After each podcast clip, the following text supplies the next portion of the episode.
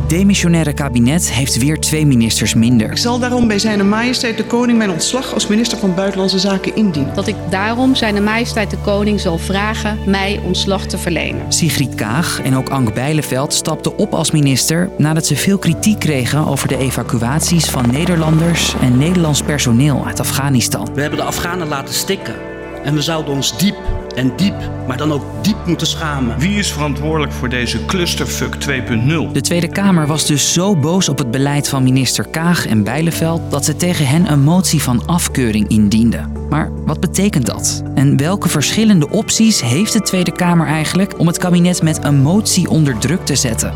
Ik ben Jeroen en ik leg het je uit. Lang verhaal kort. Een podcast van NOS op 3 en 3FM.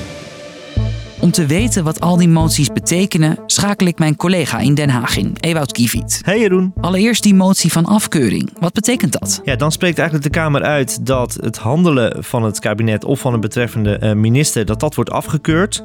Dat gaat dus over beleid dat gevoerd is, dus niet over de persoon zelf. En die kritiek was deze keer dus op kabinetsbeleid over de evacuaties uit Afghanistan.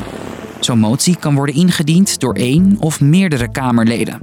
Gebeurde in dit geval door PvdA-Kamerlid Kati Piri. De minister van Buitenlandse Zaken heeft ons niet kunnen overtuigen dat ze in deze crisis in de evacuatieperiode voldoende regie en leiderschap heeft genomen. Dat keuren wij af en daarom deze motie. Binnen een dag moet er door de Kamer over de motie worden gestemd. De motie Piri is over het afkeuren van de handelswijze van het kabinet. Wie is voor deze motie? Is er een meerderheid voor? Dan wordt de motie aangenomen. Wat dat betekent vertel ik je straks.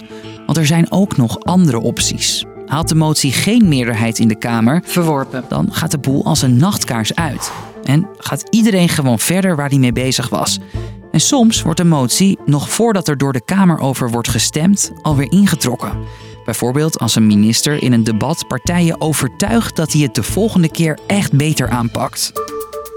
Dat is dus een motie van afkeuring. Maar de Kamer heeft ook nog andere opties om het kabinet onder druk te zetten. Zoals een motie van wantrouwen. Ewout, kom er maar in. Ja, die is wel gericht tegen uh, een minister en uh, daarmee wordt het vertrouwen in die minister of staatssecretaris opgezegd.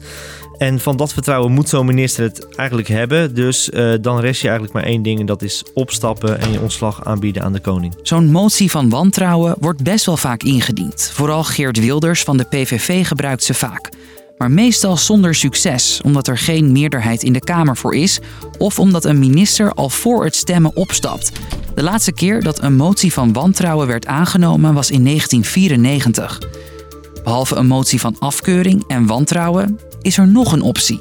Dat is de motie van treurnis. Dan spreekt de Kamer uit dat ze het handelen van een minister betreuren. Uh, en deze motie is dus nog wat lichter dan afkeuring, dus heeft eigenlijk nooit uh, politieke gevolgen. Een paar maanden geleden werd er nog zo'n motie ingediend.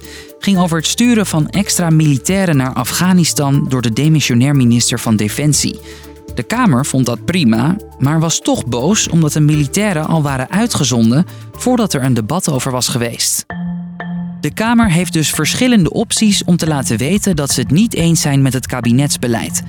Maar wanneer moet iemand ook echt weg?